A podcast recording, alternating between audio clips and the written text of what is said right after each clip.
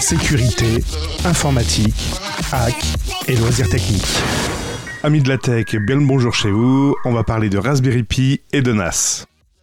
Dans la chaîne vidéo S'informer sur la tech, j'ai parlé il y a un peu plus d'un an ou à peu près il y a un an de Raspberry Pi et de NAS. J'ai montré que j'avais acheté des B4 disques et j'ai évoqué le fait qu'ils puissent être pilotés avec un Raspberry Pi pour en faire une solution NAS. Une solution NAS, c'est un stockage réseau, euh, un stockage, oui, pardon, qui se présente sur votre réseau et qui peut être accessible depuis n'importe quel ordinateur. Un fidèle auditeur m'a demandé où c'en était et qu'en était-il de ce projet.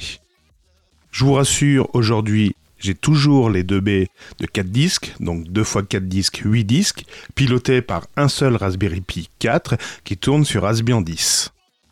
J'ai opté pour une solution de NAS fait entièrement manuel, fait entièrement de manière artisanale. C'est-à-dire que je n'ai pas téléchargé de logiciel complet, de solution complète qui me permettrait de faire du partage réseau. Pourtant, il en existe. Pour ne pas citer, par exemple, Open Media Vault permettrait de faire une solution NAS, j'ai envie de dire, à la façon du clicodrome.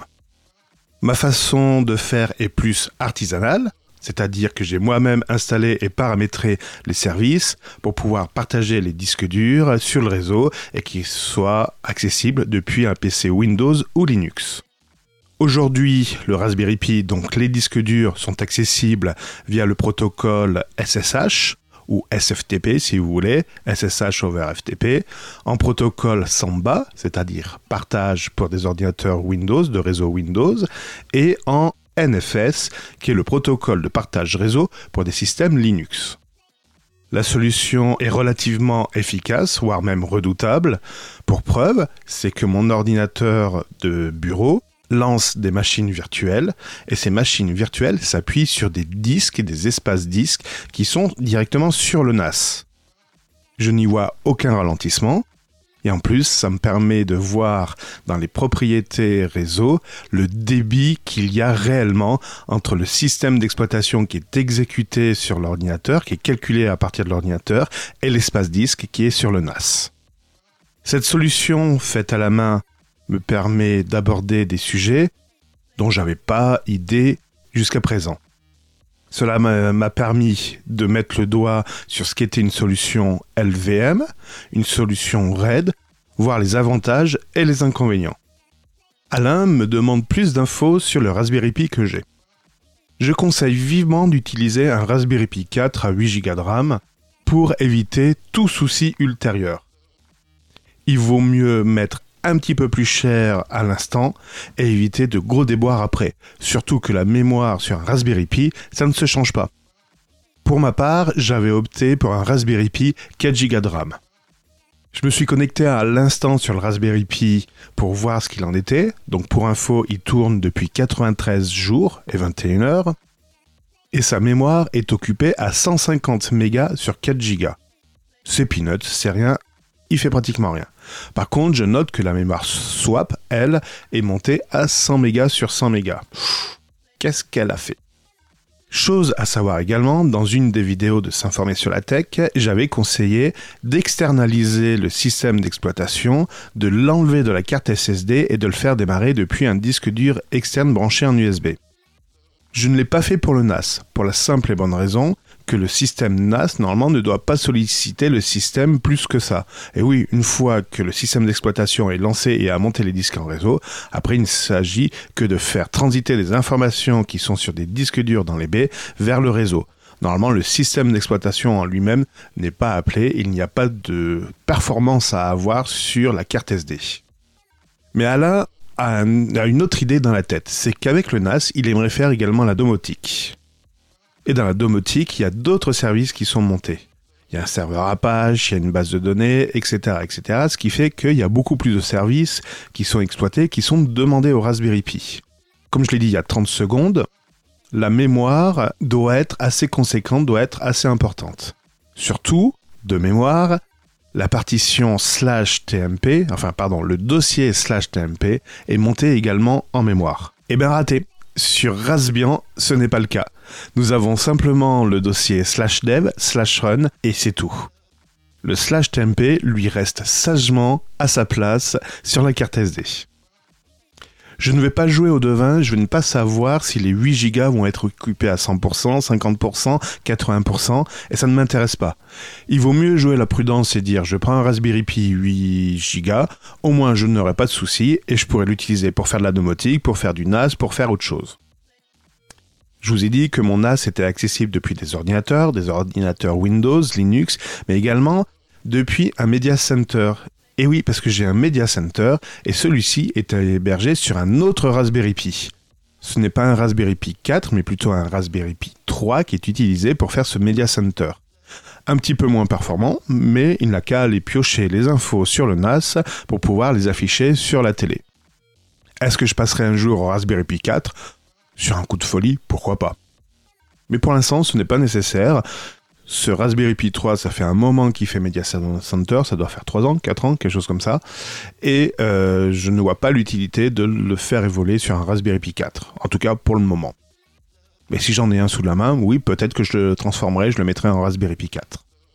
Alain me demande également si ce NAS est publié vers l'extérieur pour pouvoir partager des documents vers l'extérieur. Bah oui, au lieu d'avoir un cloud, est-ce que ce serait pas plus simple de partager le NAS? Pour deux raisons, je vais répondre non, non, non. La première raison est que je n'ai pas une connexion suffisante, un débit suffisant pour pouvoir faire ma propre solution de cloud à la maison. On se bataille déjà assez en interne pour pouvoir aller sur Internet et consulter des ressources sur Internet sans piquer la bande passante de l'autre pour ne pas plus surcharger le réseau de la maison et essayer de fournir du cloud pour ceux qui sont à l'extérieur. La deuxième raison que j'évoque, c'est que la ligne DSL, enfin ma ligne Internet, est là pour fournir des services euh, à la maison. Je ne suis pas fournisseur de solutions de ressources vers l'extérieur. J'utilise, je fais une espèce de, de DMZ à ma manière, où là je m'appuie sur des solutions de professionnels, où là mon cloud est hébergé ben, par un tiers et où mes sites divers sont hébergés par des tiers. Au niveau sécurité, ça évite d'exposer directement, même si j'avais une DMZ, d'exposer directement mes équipements sur Internet. Aujourd'hui, mes équipements sont derrière un pare-feu et il n'y a aucun point d'entrée depuis l'extérieur vers ces équipements. Et ça me permet de bien isoler les ressources disponibles sur Internet qui sont hébergées par des tiers et des ressources qui restent à la maison. Donc mon propre service de cloud, mes propres sites internet sont hébergés à l'extérieur. Ce qui n'empêche que j'ai des serveurs en interne, des serveurs web, qui me permettent de faire du développement ou de faire tourner des ressources qui sont disponibles que à la maison. Au niveau sécurité, il vaut mieux partir sur un isolement ou un confinement que essayer de tout exposer, de tout partager pour que tout soit accessible. Enfin, pour conclure cet épisode, Alain me demande comment j'ai effectué mon choix pour acheter les disques durs pour équiper ces baies qui font mon, mon NAS. La première chose, lorsqu'on achète des disques durs, il faut éviter d'acheter les deux ou quatre disques durs au même endroit au même moment. En effet, si une série de disques durs est défectueux, vous risquez d'avoir un souci de manière simultanée sur tous les disques durs ultérieurement. Ce serait dommage que la baie entière soit out.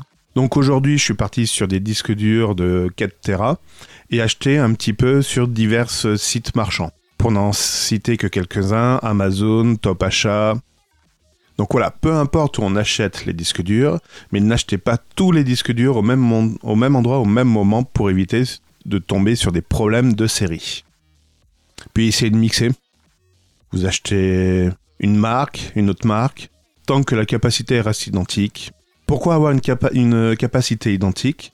Tout simplement, lorsqu'on va partir sur du RAID, si on veut faire du mirroring ou des choses comme ça, il vaut mieux avoir des disques durs de même capacité. Et puis pourquoi acheter un disque dur d'un Tera et puis à côté avoir un disque dur de 4 Tera? Sauf si c'est une question de budget et que le deuxième disque dur, vous l'achetez deux ans après. Voilà, j'espère que ces informations vous auront un peu plus aiguillé, éclairé. N'hésitez pas à me faire des retours sur mon mail contact at mancast.fr ou sur Twitter sur le compte Cédric Abonnel. Je vous remercie pour votre fidélité, gardez un œil ouvert et je vous dis à la prochaine pour un nouveau numéro de S'informer sur la tech. C'était s'informer sur la tech et les loisirs techniques.